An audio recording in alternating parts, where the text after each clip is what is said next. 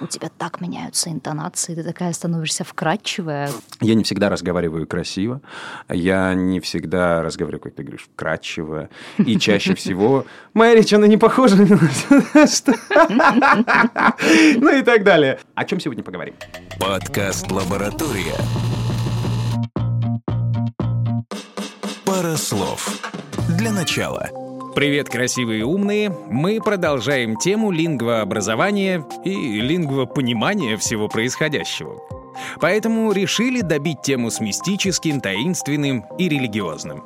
Маргарита Плохотнюк — культуролог, юнгианский психолог, таролог для вас и гипнолог для меня.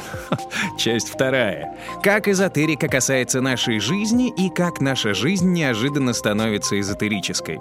Так что ли? В общем, о том, как некоторые умудряются зарабатывать деньги на том, чего не существует, подменяя в нашем сознании вполне логичные вещи. А самое главное, почему мы продолжаем во все это верить. Только давайте сразу договоримся, что я ничего в этом не понимаю, поэтому надеюсь, что никто не сделает мою куклу Вуду и не будет втыкать в нее свою боль. Все.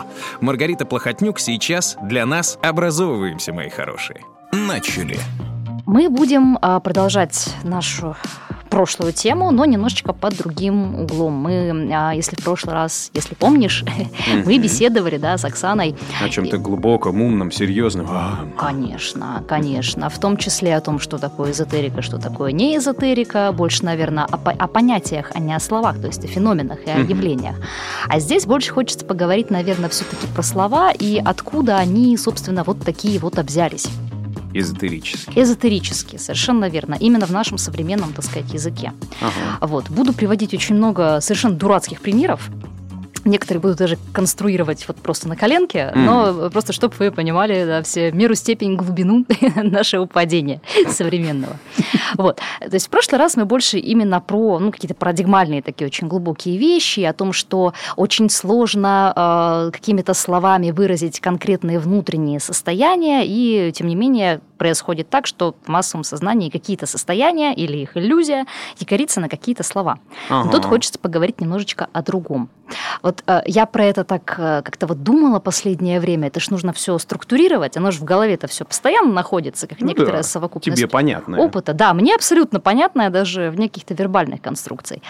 А когда про это хочется поговорить, лично у меня возникает потребность как-то это все не то чтобы по-научному, но хотя бы немножечко рационально разложить на разные вот полочки. Ну вот смотри, мы живем в мире сейчас очень-очень интересном. У нас есть телевизор, у нас есть интернет, у нас есть, пока еще есть YouTube и всякое такое прочее. У нас есть много разных там практик, теорий, верований, концепций, и много людей, которым этому придерживаются. И постоянно какой-то происходит взаимообмен. То есть я говорила в прошлый раз, что вся вот эта вот, прости господи, скажу нехорошее слово, эзотерня, она как будто бы вот у нас проникла уже в наши повседневные речевые такие обороты. Но... слушай, мы с гороскопами живем вообще лихо. Очень лихо живем, да. Более того, сейчас, если раньше все как-то просто в газетках их читали, смотрели, типа вот вам лучше там быть осторожным на дороге, там, да, и более открытыми с близкими, то сейчас люди уже шарят, что такое ретроградный Меркурий. Ой, я тебя умоляю. Натальная карта – это, конечно, может быть квинтэссенция чего-либо, но чтобы ты понимала, я кипарис. По гороскопу друида. Я с этим живу спокойно. А я, кажется, ясень. У меня можно спрашивать, где твоя любимая. Ну да, вот как-то так мы живем. Ну, то есть, серьезные, взрослые, умные люди, которые посчитали, сложили и к чему-то себя причислили. И оказалось, что они деревья и бревна. Но сам вот этот вот язык, он как бы из трех факторов совершенно разно складывается. Один из самых таких вот старых, олдскульных, это все-таки язык книжный. Ага. Потому что, откуда берутся разные эзотерические концепции, как мы их можем в традиционной форме получить? Через текст. Конечно, да? Кто-нибудь написал трансерфинг реальности, все, пожалуйста. Да еще до трансерфинга что только не писали. И мадам Блаватская, и супруги Рерихи, прости господи. Да, это все люди, которые писали достаточно давно, уже больше 100 лет назад. Вот как раз вот про такой целостный, эзотерический взгляд на жизнь. А сейчас, чем больше лет проходит, тем больше всякой литературы появляется. У нас, конечно, в стране был достаточно длительный провис с этим. Ну, понятно, советская власть. Тут как бы про трансерфинг не попишешь, ну, не попубликуешь. Ну, конечно, во всякие штуки верить нельзя, кроме партии. Да, совершенно верно. Вот, то есть одна у нас концепция вполне себе такая, вполне себе оккультная, между прочим. Ну, если разобраться так-то, да. Да, да.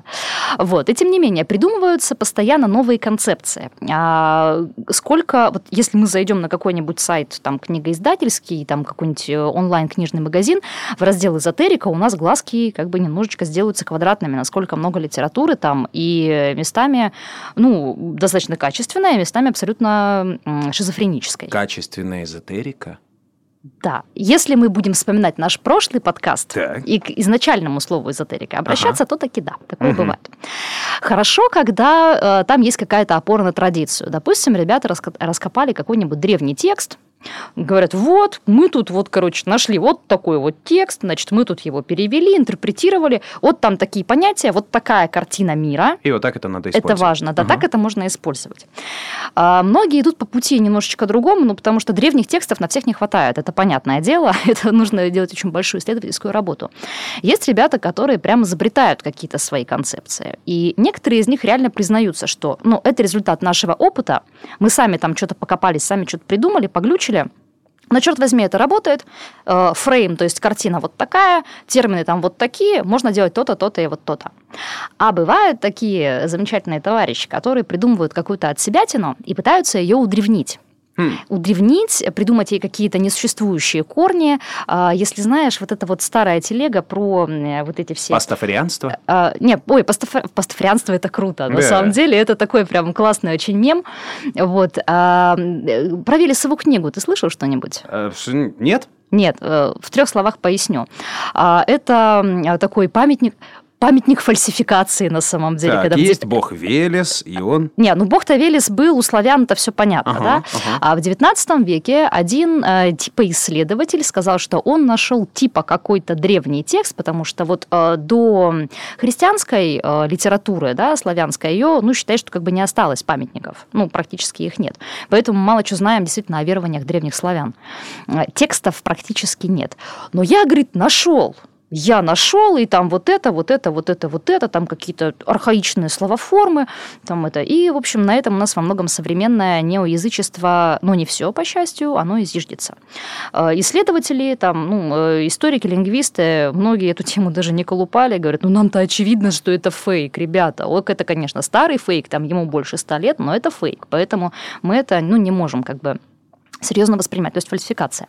Ну вот бывают такие ребята, которые там что-то придумывают, пытаются приделать к этому какие-то древние хвосты, там, дескать, вот это вот тайна там древних друидов, и только нам, вот только мы про нее знаем, и вот мы сейчас расскажем. Ну, это как всегда. Ну, да. Ну, да. Чем древнее твоя традиция, тем, однозначно, дескать, это все круче. И еще умный вид нужно делать. Да, я знаю. Да, это да, мне братец. Было открыто и дадено. Но к этому я еще вернусь. То есть первый пласт книжный. Второй пласт, он такой очень разговорный, вот в повседневном, да, формате. Ну, то есть люди общаются, и там тоже все это дело как-то вот транслируется. И где-то между ними, серединка на половинку, у нас идет медиа. А это и телевизор, это интернет, YouTube, ролики, вся лекции. Вся та штука, которая нас развлекает.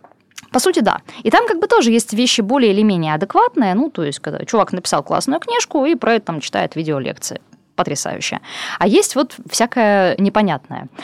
Тут можно... А мы, кстати, название конкретных телепередач можем? А кто нам запретит? А, ну хорошо. Да. И тут даже не только передачи какие-то, где вот там воду у экрана заряжают, а ну вот всякие вот эти вот с ТВ-3 там «Гадалка», «Слепая», там, «Битва экстрасенсов». Вот это, там же тоже много вот этого всего. Ну, да. Да, то есть что-то почерпнуто из книг, а что-то почерпнуто из такого очень массового контекста. И это все вот так вот бурлит-бурлит и перемешивается. Почему это происходит? Ну, я говорила в прошлый раз, что у нас эпоха постмодерна, когда все компилируется совсем. Традиция идет покурить чаще всего, да, такая говорит, до свидания, я пошла. Вот, придумываются новые традиции, придумываются новые конструкты, и как лоскутное одеяло, вот оно все сшивается. Порой, рождая таких... чудовищ словесных. Ну, одно дело там про теорию, да, там во что верить, другое дело там вот про практику. То есть вот тренингов сейчас очень много, это же тоже там попробуй тренинг разрекламируй.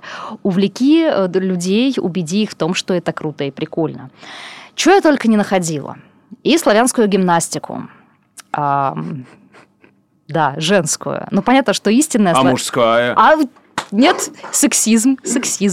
Понятно. Полный сексизм. Но мы-то понимаем, что славянская гимнастика – это настоящая славянская гимнастика. Это в позе раком стоять в поле. Угу. Вот она, такая вот.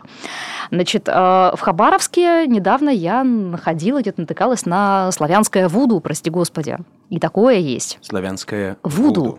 Вот вуду, как африканская вот эта вот система верования. Там, мы чаще всего представляем, что это куклы. Не только куклы, но возможно, и много всего прочего. То есть такая сантерия, вуду, такая мрачноватая, в общем-то, история. Ужас какой. А вот поди ж ты. Как в 21 веке это все в нас перекликается, и почему мы во все это дело верим и хотим верить? У всех же есть запрос на духовность. Смотри, тут немножко марксизма, нужно включить вот с темой потребления и всякого такого.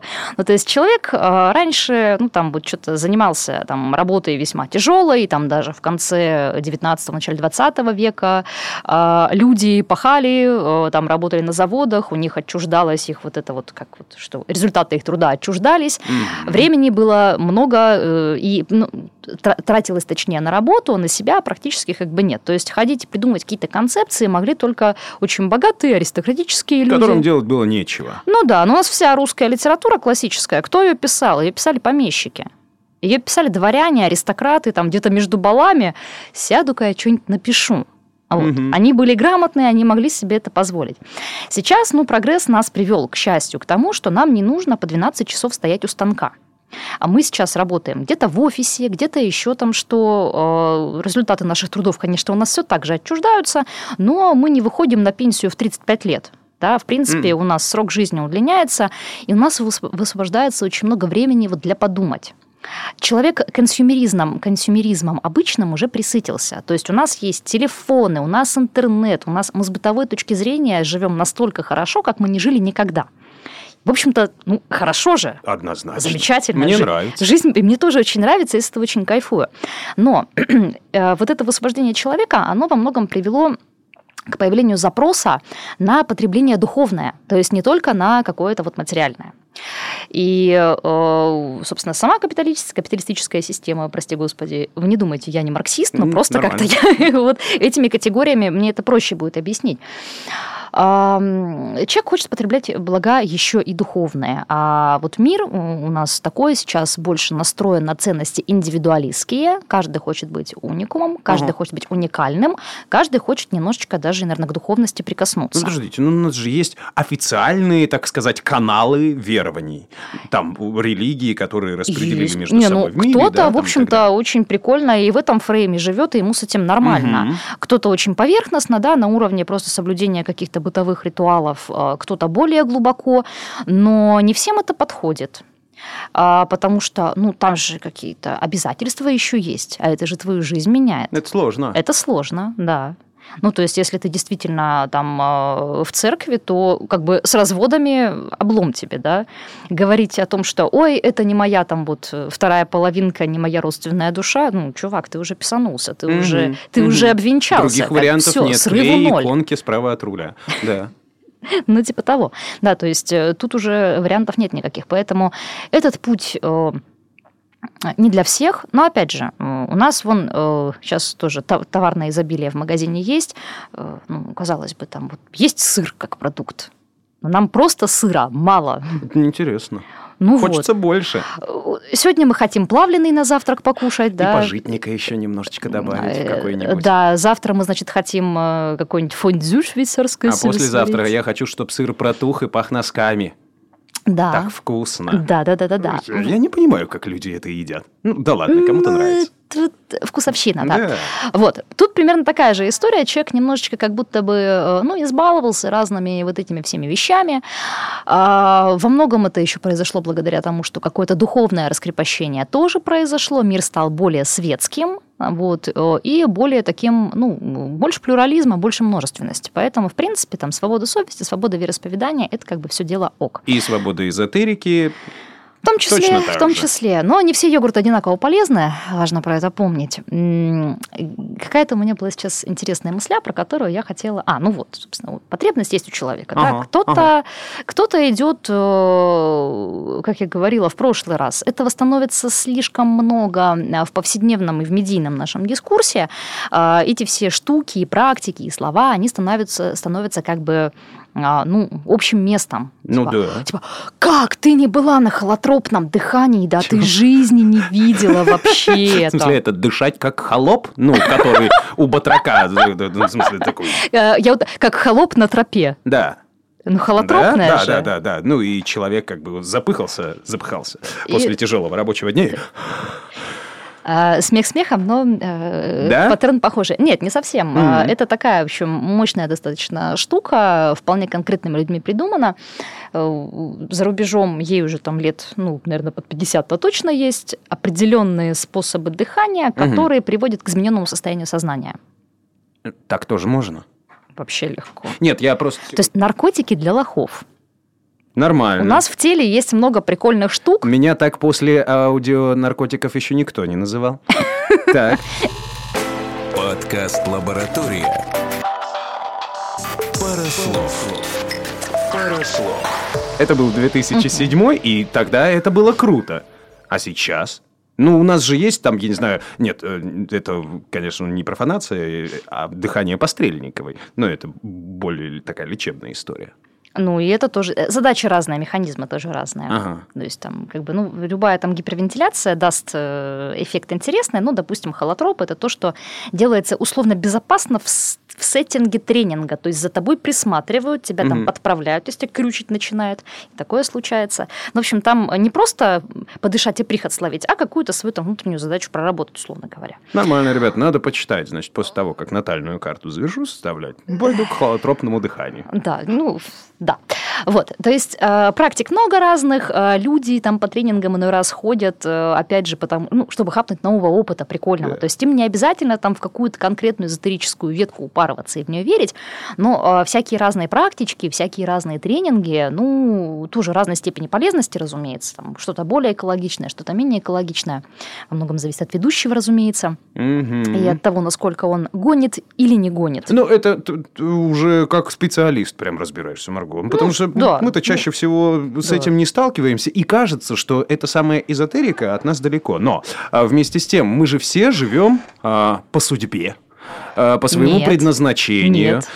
Карма есть. Карма есть. Так, подожди. Это смешно. Я тебе про то, что каждый человек, сегодня современный, то, о чем я говорил, который практически... Он атеист. Он ни во что не верит. Но иногда любит заглянуть в гороскоп, атеист, что там у атеист Овнов. Или ни во что не верит? Хорошо, ни во что не верит. Он верит только в самому себе и в свои дела. Угу. Да, и, может быть, сделает небольшой запрос во Вселенную перед сном.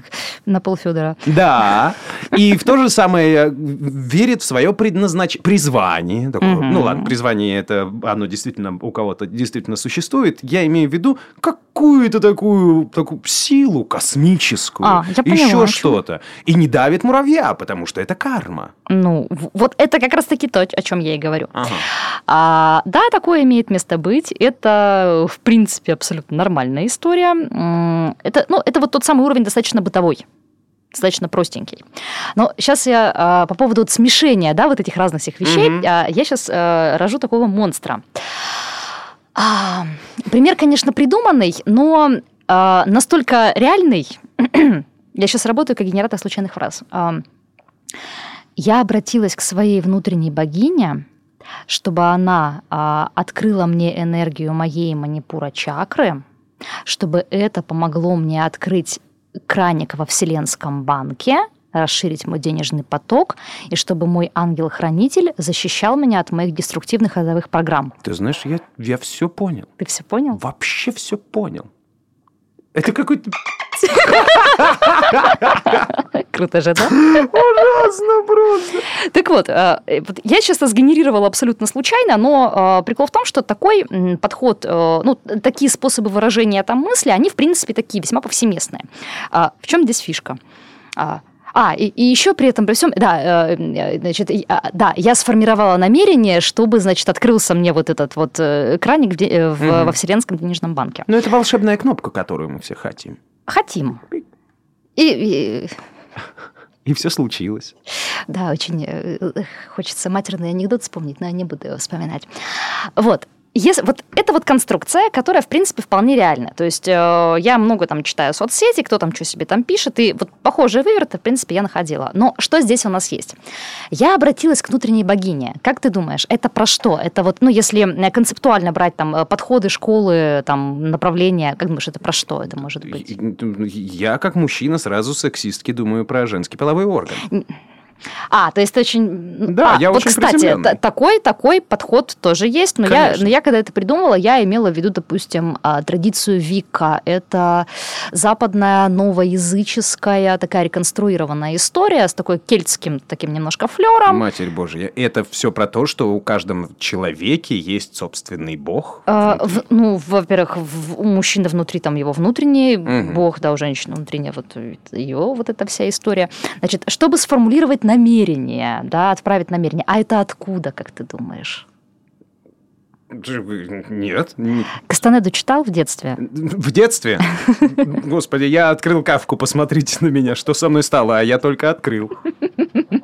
Так вот, это был Кастанеда. Да? Мы уже про него... Мы уже забываем о том, что учить формировать намерения учил нас Карлос Кастанеда. А вот эта штука про вселенский денежный банк, это, я так подозреваю, что-то вроде Симорона. Это такая бытовая, развеселая магия, которую придумали, кстати, наши соотечественники. Угу. Прикол про трусы на люстре, знаешь? Нет. Только лифчик. Как ты живешь вообще? Только лифчики на люстре. Что? То есть такая штука, это вот из Симорона, что вот нужно взять красные трусы на люстру, повесить, тогда деньги, будут приходить. О, мой бог. Да. У кого-то... Что? Кто?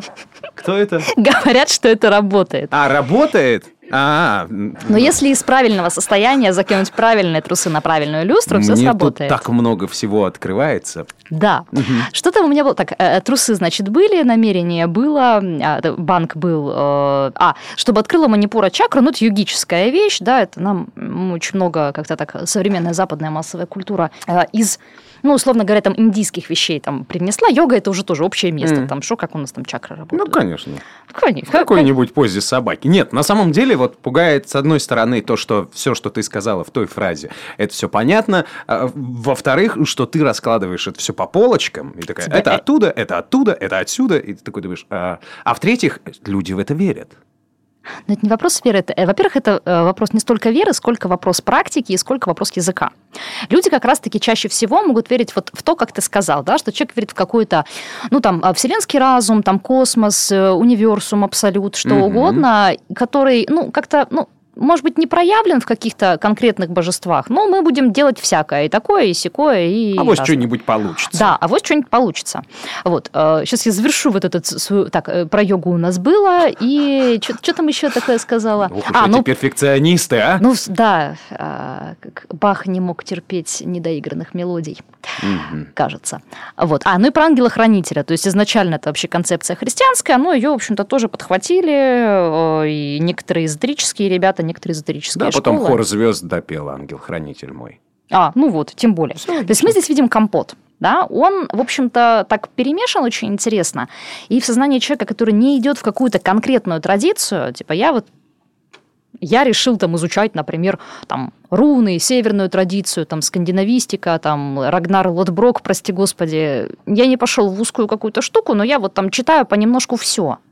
И здесь почитал, и здесь почитал, и здесь почитал. Вот тебе бабушка и постмодерна. Вот так это работает. Соответственно, в голове тоже может происходить некоторый хаос из-за этого. И это логично. Почему не работает вот это, почему работает вот это.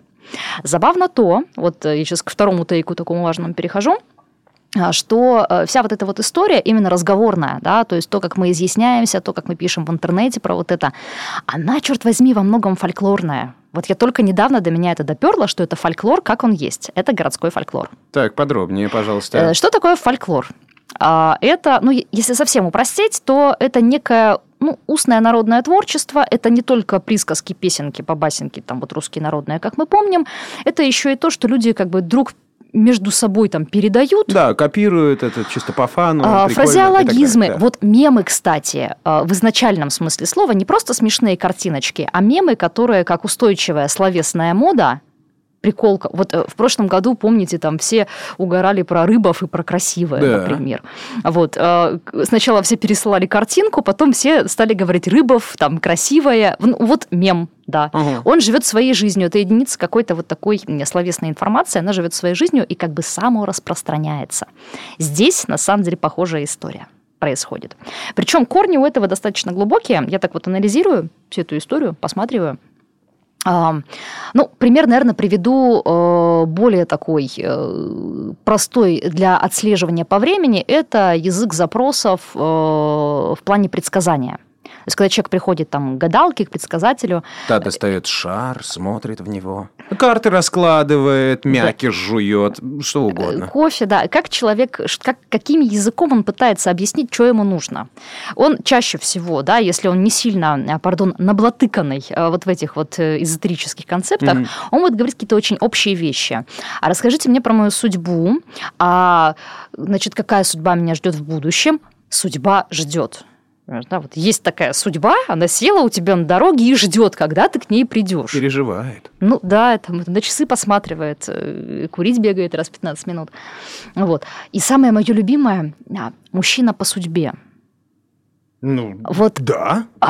Я с этого так кайфую каждый раз, потому что мне приходится ликбез людям устраивать. Нет, ну подождите, ну хочется же знать. Ну, хочется знать, что, какая, в конце концов, краля там тебе светит. Ну, а если он этот суженый, ряженый? Первый вопрос. А ты уверен, что светит? Я тебя умоляю, ты что, с валенком, что ли, не выходил, не бросал? Ну, где-то же он должен быть. Что? Вот, кармический партнер, да. Ну, прикол-то в том, что когда ко мне с этим обращаются, я начинаю сразу протирать фары. Типа, друзья, вы не поверите... Но каждый мужчина, ну, если вы там женщина и вы ищете мужчину, каждый мужчина, который нам встречается в нашем жизненном пути, с которым мы вступаем в отношения, ну, в каком-то смысле по судьбе, потому что у тебя были некоторые предпосылки, которые тебя к этому привели, твои некоторые ценности, установки, твои желания проявленные и непроявленные, вот оно, кушай, что приходит. То есть то, что она, я не знаю, 10 лет тебе мозги компенсировала, потом развелась с тобой, все деньги у тебя отобрала, вот это вот все. Да. Это что, моя судьба такая? Ну, в каком-то смысле, да. Не змею подколоть. Тут нам портит немножечко вот наше вот это адекватное восприятие отношений. Такое романтизированное представление. В литературе этого много, в художественной, и в ромкомах современных, что где-то есть наша вторая половинка. Однозначно. Мы с ней встретимся, и сразу же, вот только встретимся, и сразу вот ангелы запоют, цветы зацветут, кушать, готовить не надо будет, и так до старости и проживем. Слушай, 8 миллиардов людей на планете Земля, а ты влюбляешься в девчонку из соседнего подъезда. Ну, должно же быть какое-то чудо, какая-то сказка. Ну, вот все на самом деле еще интереснее, чем вот такое вот про то, что вот нам вот суждено вот конкретно с этим Васей и больше как бы ни с кем. Более сложные процессы. Вот, мы же меняемся, у нас запросы меняются постоянно. Строго говоря, судьба наша тоже меняется. Однозначно. В этом смысле. Вот. И когда эти вещи начинаешь рассказывать людям, у них так, голова так скрипит, типа, ой, правда? Правда? Так вот, а вот этот запрос «Мужчина по судьбе», я его и в телевизоре очень много видела. Я вот иногда люблю, как это называется, guilty pleasure, да, виноватое удовольствие. Кто-то там смотрит видео с цыганских свадеб, есть у меня такие друзья, кто-то смотрит ролики в ТикТоке о том, как прыщи выдавливают, а я смотрю вот всякие... передачи, да, типа там «Гадалка», «Слепая», вот это все. Мы это с другом называем «хапнуть говна». Меня это очень расслабляет. Да? Оно фоном такое. Я уже научилась как-то вот по первым, там, по запросу угадывать, чем все кончится. Ну, то есть, это такая ментальная зарядочка еще прикольная. Сейчас, подожди, то есть, ты не можешь сразу так разложить карты, так, как закончится эта передача. Зачем? Зачем карты беспокоить по такой... Да, то есть, сначала я смотрела очень много сериала про Пуаро и понимала, чем все кончится. Сейчас я вот вышла на другой уровень. Я угадываю, чем закончится гадалка. Там те же самые запросы, я думаю. Я умоляю, давай поженимся. Ты хоть раз угадала, кого кто, собственно, выберет, не выберет. У меня еще не настолько много, так сказать, бодхичиты и внутренней стойкости, чтобы смотреть передачу от начала и до конца. Я еще не на том уровне развития. У меня тоже моя настойка заканчивается быстрее, чем я эту передачу досматриваю. Полностью согласен. Вот. Но было ощущение того, что это запрос там, вот, про судьбу, там, про вот этого вот, там, мужчину, что именно сама формулировка, он-то несовременно, достаточно древний. И тут я вспомнила, есть совершенно роскошный киножурнал «Фитиль». Ну да. Да. По-моему, выпуск 60 какого-то там лохматого года. До свидания. Ну что, давно. Мы так «Фитиль» смотрели, он просто какой-то «Фитиль» пошел, такой, это еще не видел, вот надо самый посмотреть. Любимый мой выпуск, там снимается в главной роли Фаина Раневская, ага. Вот, как раз-таки про сеанс предсказательный. «Охудите, уйдите, Иванова, у меня трансцендентальное настроение». Вот это все. И, значит, сидит гадалка, Фаина Раневская ее играет, к ней приходит там женщина, говорит, посмотрите, что карта скажет, какая у меня судьба, что там у меня с мужчиной. И вот это вот все. Она теми же словами формулирует запрос. 60-е годы, угу. Советский Союз. То есть книжек, интернетов, гадалок в телевизоре не было. Ничего не было. А, понимаешь, паттерн был. Я такая думаю, очень интересно, откуда это могло пойти. И тут, какие-то вот такие мои размышления привели меня к тому, что вот как раз-таки тема фольклора городского, да, по телевизору не кажут, в книжках не пишут. Это то, что передается из устно, и, скорее всего, попало как бы тоже из устно. Потом, в общем-то, был у меня некоторый инсайт. Я поймала инсайт. О том, что здесь, судя по всему, большое влияние оказала культура русского романса и городского романса, который очень многое унаследовал у романса цыганского. Все эти удивительные медленные песни. Не смотрите в это сквозь прищур моих глаз. Угу. Вот это все. Да. И тогда как бы у меня все встало на свои места. То есть тут я поняла, что... цыгане, там, 19-20 век, там, рубеж, и как бы просто в 19 веке такое, в общем, не то чтобы маргинальное, но пограничное сообщество, да, очень хаотическое, дионисийское, да, как бы сказали культурологи. Которое развлекается тем, что предсказывает всем судьбу. А и выступает на мероприятиях, как сейчас вот корпоративы, вот это вот и все. Ну да. Вот, приносит хаос в такую привычную, в общем-то, жизнь. И я так подозреваю, что это пошло именно оттуда. Вот и про судьбу, и про, как это вот, казенный дом, и дальняя дорога, и пустые хлопоты, и там это вот печаль червовой дамы по бубновому королю. И вот это вот и все. Подкаст «Лаборатория. ПараСлов». Чисто фольклорная вещь. Мы ее там как-то вот можем очень так вот изолированно в этом смысле отследить. То есть это то, что люди из уст в уста передавали, ничем это не регламентировалось. Это то, как это живет и происходит. Но сейчас беда, не беда, ситуация, да, данность некоторая в том, что информации становится колоссальное количество. Ее очень много. Цыгане все меньше. Только инфо-цыган все больше, а настоящих цыган все меньше.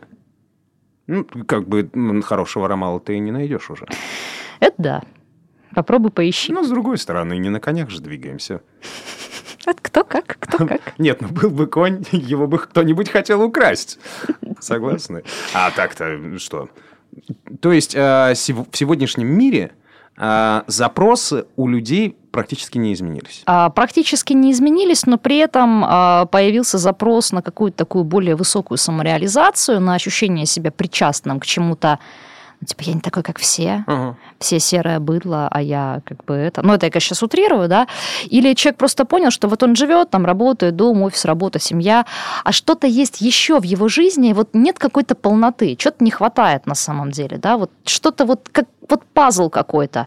И если... то есть, опять же, есть какое-то состояние, пустотное, да, которому он не может дать каких-то слов конкретных. Он начинает там всякое разное читать, скорее всего, мало структурировано, скорее всего, то, что больше популярно.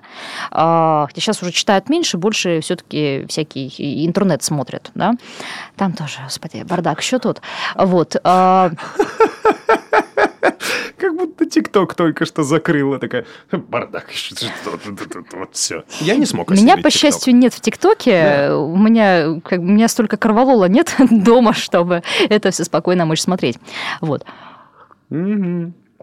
Да, то есть у человека какое-то состояние, да, вот неполноты, нехватки, там, disturbance, по-не-нашему, если выражаться, ну, там, фрустрация какая-то или какая-то прям конкретная проблема.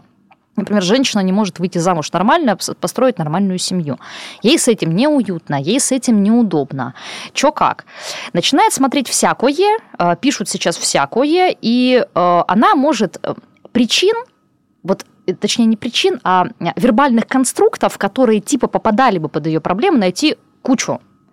Ну, например, в одном месте она могла прочитать, что это карма рода у нее такая. Ну, да. В другом, что у нее венец безбрачия. Это точно. В третьем, что у нее недостаточно женская энергия. Да, просто все мужики козлы. Да. Да. А в четвертом, значит, что-нибудь такое, что у нее там плохо открыто, там плохо разработан канал сердечной чакры. Может быть, даже и не канал разработан. Это безусловно. А может, и не разработан вообще. Ну вот подожди. А есть ли вообще такая возможность? Я, конечно, понимаю, что я сейчас вообще захожу в такое поле людей, которые ни в чем не разбираются, но испортить себе действительно свою карму, судьбу, принимая участие вот во всех вот этих вот инфо-цыганских или не цыганских, но эзотерических, но псевдо каких-то историях. Ой, тут, ну, карму-то ты вряд ли себе попортишь. Это, карма – это не судьба, это немножечко другое. Mm-hmm. Это принцип причины и следствия. Так. Да, но если ты вляпался в какое-нибудь гуано, например, это формирует... Как это четко рифмуется с тем, во что я вступаю время от времени, да. Если ты залез вот туда, куда тебе залезать было не нужно, ну, либо потому что это не про тебя сейчас, да, не в жилу там твоим каким-то внутренним психическим процессом, не конгруентненько, короче говоря, вот, то ты можешь сформировать для себя, ну, выражаясь языком буддийским, негативное кармическое семя посеять, которое может через какое-то время возыметь какие-то не очень хорошие последствия для тебя. Угу. Вот. Какие это будут последствия? Хрен его знает, товарищ генерал. Непонятно. То есть в буддизме все очень неоднозначно. То есть говорят, ну, делаем лажу, получаем лажу. Когда и как, непонятно. Лажу мы делаем постоянно, даже на уровне вот думанья, когда нам в автобусе человек на ногу наступает, мы там про него типа... Ну да. Ах, ты... Спасибо большое. То есть карма, ну вот много к ней разных подходов, да, есть и там индуистский подход, индуистский как раз больше про действие, да, то есть там не дави муравьишку, иначе в следующей жизни переродишься муравьишкой, которого там кто-нибудь раздавит обязательно. В буддизме, буддизм он очень разный, очень неоднородный, но вот тибетский буддизм он очень четко говорит о том, что тут даже не только действия, сколько наше состояние ума, есть так называемая карма курильщика, ну то есть пример, да, чем больше мы курим, то есть создаем как бы неблагих предпосылок. Это сейчас интересно, все курильщики напряглись. Тем больше вероятности, что мы будем курить завтра, послезавтра и послезавтра. Да ладно. Вот карма – это про вот это вообще. Mm-hmm. Если мы косячим в каком-то этом, мы там испытываем какие-то негативные состояния, связанные с яростью, неведением там, и прочими вещами, то тем больше вероятности, разумеется, что завтра-послезавтра с нами будет такая же петрушка. Неплохо. Вот. Неплохо. А почему с деньгами это не работает? Ну, то есть ты получил зарплату, почему завтра не получишь больше? А потому что через месяц получишь. Ну, начинается. А вот зарплату ты же не своим волевым усилием получаешь, а куришь ты своим волевым усилием. Подождите, я волей-неволей всех судеб поднимаю себя в 6 утра на эту работу, мучаюсь и так далее. А подождите. Работа отдельно, а зарплата отдельно. Это разные процессы. Все, я понял. Мухи, котлеты, да. Тут начинается оправдывать. Вот у меня тогда такой вопрос, раз мы заходим, опять же, в поле вот этой вот всей истории кармы. И почему у одних все, а у других ничего? Почему кому-то повезло, а кому-то не повезло? Ну, например, вот есть бедный человек, да, и он всю жизнь работает, мучается, там, зарабатывает, ничего не получается. А есть человек, который рождается богатым, и он всегда живет богатым. Это волшебная кнопка. С серебряной ложкой в одном месте. Типа того. И даже тратя вот эти все деньги, он продолжает вот... зарабатывать или получать какие-то эти самые деньги и так далее. Ну, смотри, я тут могу тебе сказать чисто из буддийского фрейма, потому что, ну, это как раз-таки предопределяется, дескать, нашими там делами там в прошлых жизнях. Вот. Нормально было? Ну, нормально получи. Другое дело, что если человек родился там со всеми благами мира и всякое такое прочее, у него после этого, ну, ему же ничего делать не нужно. Он может там пойти во все тяжкие. Он может стать очень скверным человеком на самом деле, да, с чувством вседозволенности. И он может себе так все обломать, что в следующем жизни он даже не человеком родится, а каким-нибудь... А муравьем? Там... Так ладно, муравьем это еще ничего. А вот каким-нибудь голодным духом или обитателем холодного ада, вот это... Злые духи? Голодные духи. Голодные духи. Это как раз-таки те духи, вот в официальной буддийской картине мира такие существа, все-таки они телесные, преты их называют. Значит, у них очень большие животы, постоянное чувство голода, но очень маленький рот. Они постоянно испытывают чувство голода и не могут насытиться. Очень похоже на некоторых моих друзей. После 30 они так и выглядят. Нет, ну серьезно. Родился человеком, превратился в голодного духа. Ну, это же как в том самом мемчике, типа, до 30. Как вы все толстеете после 30? А, вот как. Такой, что? Так это работает. Да. Почему? Вот информация, да?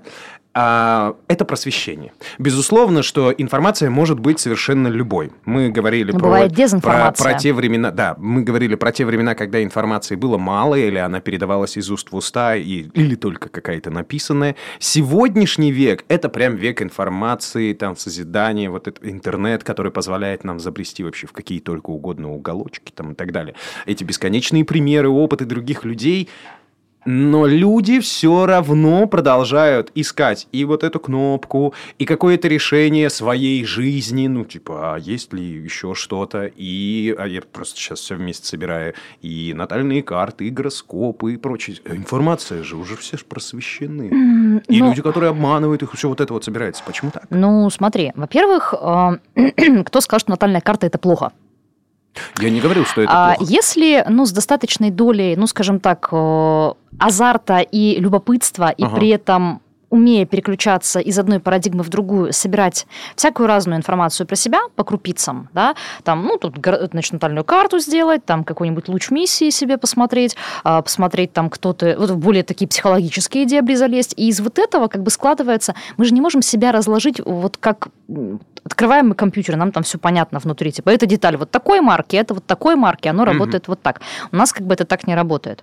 Да, там психология очень-очень многогранная, там есть какие-то аспекты очень биологизаторские, да, то есть там про рефлексы, про там аспекты поведения и так далее, там социальная психология. Есть глубинная психология, которая там тьма тьмущая, вообще непонятно что. То есть человек, существо крайне загадочное. И, в принципе, нет ничего дурного в том, чтобы... без фанатизма собирать вот эти разные крупицы информации о себе и про себя, если это действительно сделает твою жизнь качественнее, лучше, и вплоть до того, что ты можешь понять, то есть вот это, то есть было у меня какое-то непонятное состояние, там, конечно, какой-нибудь там Сатурн в Козероге, разумеется, но я не ношусь с этим Сатурном в Козероге. Нет, Сатурн в Козероге – это хорошо, между прочим. Да? Да, Луна в пятом доме? Так, я не астролог, но... Да, в принципе, ничего, смотря в каком знаке, да. Смотря в каком знаке. Вот, но если человек... И там он видит какую-то формулировку, да, то есть у него есть какое-то состояние, для которого у него нет слов, он говорит, Сатурн в пятом доме говорит, что у вас там вот так, вот так, вот так, вот так. Он такой, ой, правда, вот это точно про меня. Он находит вербальные якоря для понимания своих состояний. Это бывает полезно. Мы там посмотрим, из этого какую-то единую систему, может быть, сложим, но не у всех это получается, но это вот сам этот процесс поисковый, он весьма интересен. И вот ты спрашиваешь, почему? Типа, много же информации сейчас. А информации сейчас, крайне много. Ее чудовищно много. Приведу музыкальный пример. Если в 90-е годы, чтобы какую-то толковую музыку, а уже как бы музыку там уже можно какую-то найти, тем не менее, чтобы музыку себе какую-то срастить, ее нужно достать. Да. Купить, переписать и так далее, и так далее. Сейчас есть интернет, но тоже музыку нужно уметь доставать, потому что кругом столько всякой, извините. Зайцев нет, больше нет. А зайцев больше нет. Да? Да. И поэтому ты как вслепую тычешься в этих стилях, и у тебя усложняются поисковые задачи. Не у всех людей прокачан вот этот навык поисковый, не в плане, как правильно в Гугле запросы делать, а в плане той именно внутренней интенции, внутренней установки мозга и сознания, что типа, искать это прикольно. Не просто искать, а как-то это структурировать внутри себя уконтрапупивать. Я просто недавно это слово подслушала на одном из курсов, и оно мне так нравится, я его сейчас везде вставляю. Мне так нравится сегодняшний подкаст, нам нужно отдельно этот словарик составлять, и отдельно все слова. Глоссарий. А, так, нормально. Уконтрапупивать. Так, записываем. Что это означает, уконтрапупивать? Ну, типа, устаканить, уложить, переварить, разместить куда-то. Ага. Ну, уконтрапупить. Да, понятно, уконтрапупили. Прекрасно. Это удивительная вообще история. Если, ну, буквально в пару слов, как найти ту самую эзотерику правильную? Или хотя бы верную, или та, которая хотя бы не вобьет тебя, я не знаю, в какие-то тяжкие, чтобы ты шел доставать себе ворону с тремя пальцами, кормить ее кровью, там, чего-нибудь, ну, я не знаю. Ну, это уже хардкор, На самом деле, как мне кажется, по моему опыту, достаточно безопасный путь, это путь... Самурая. У вас есть катана? В принципе...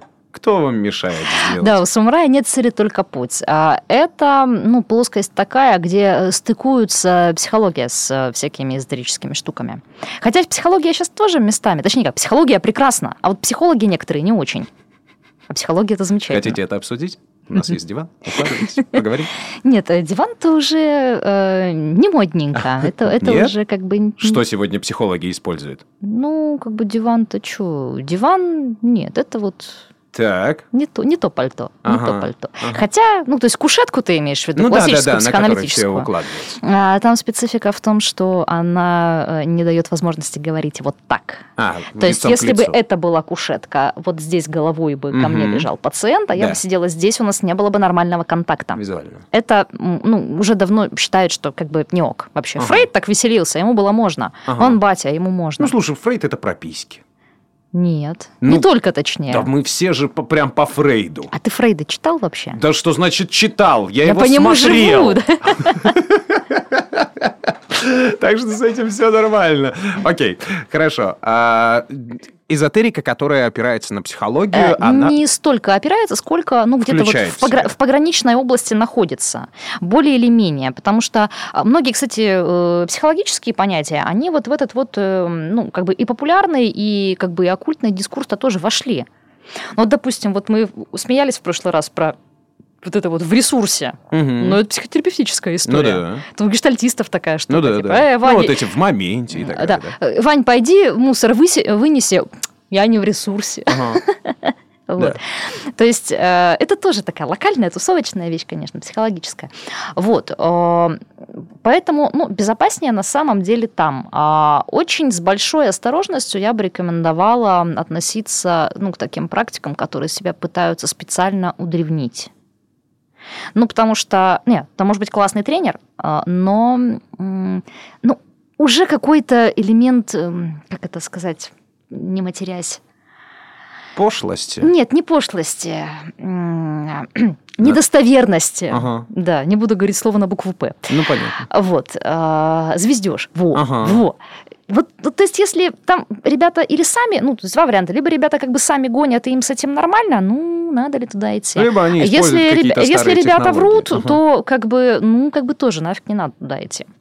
Вот. То есть тут как бы всегда имеет смысл смотреть на как бы именно на традицию, на линию передачи, например. Вот, допустим, в буддизме хорошо. Там линия передачи, кто от какого учителя что получал, оно расписано 2000 лет. Это все по монастырям хранится, там все понятно, кто от кого там какие практики и прочее что.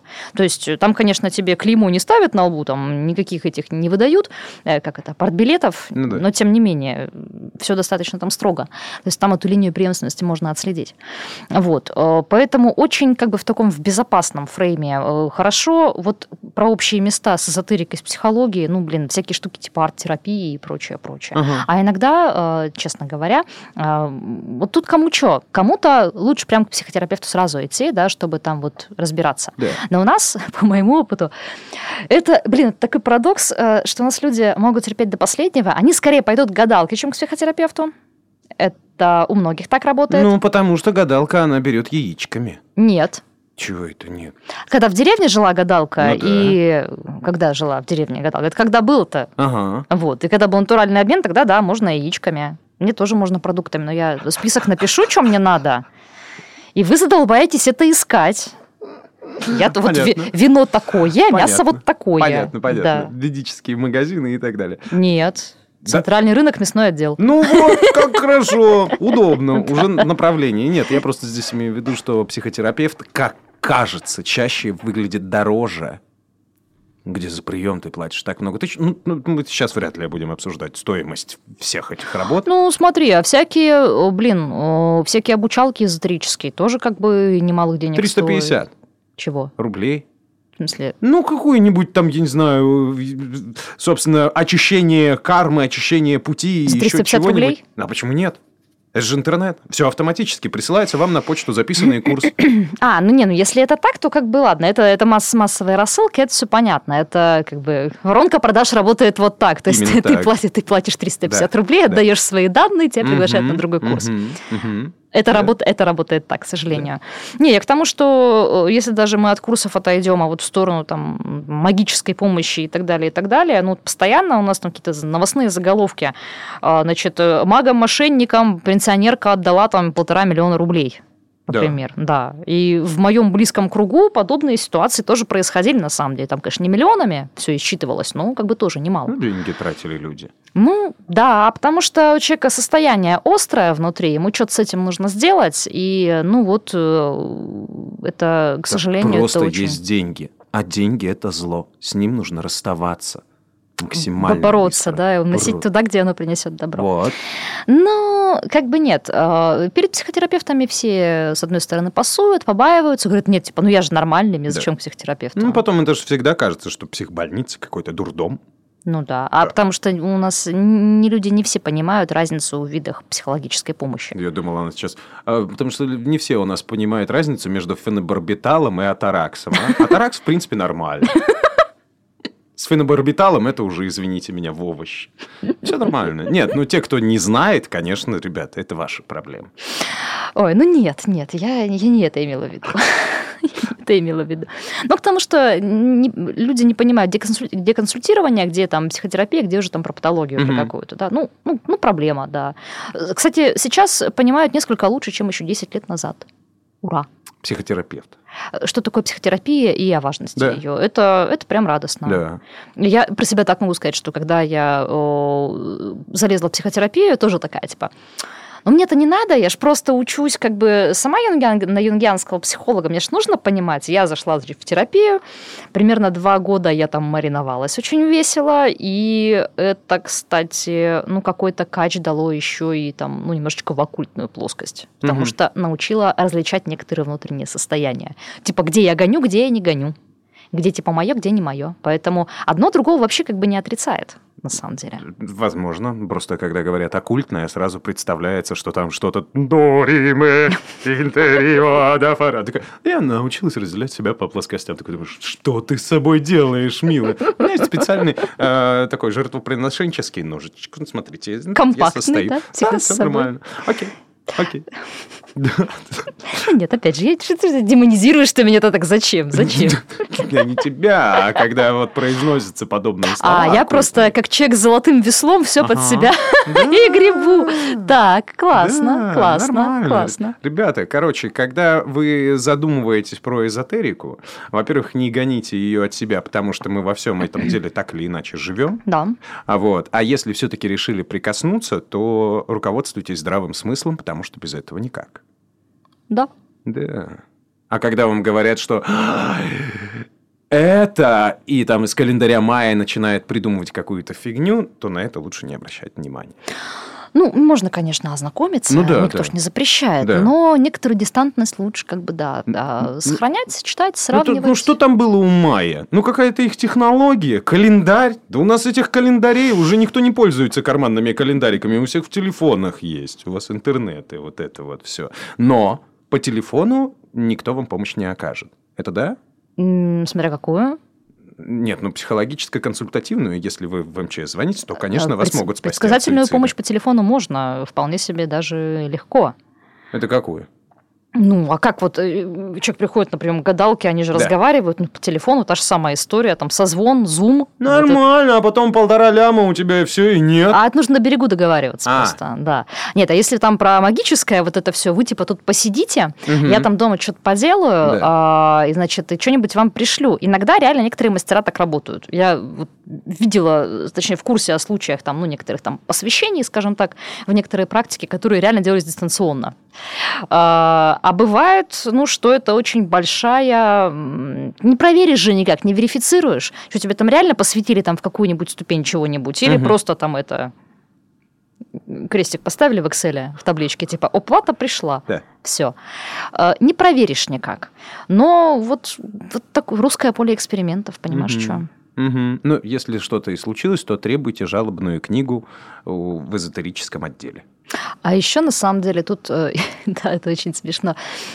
Тут все-таки вся эта СММная... Подожди, это сейчас про то, что ты дальше будешь рассказывать очень смешно? Или жалобная книга в эзотерическом отделе?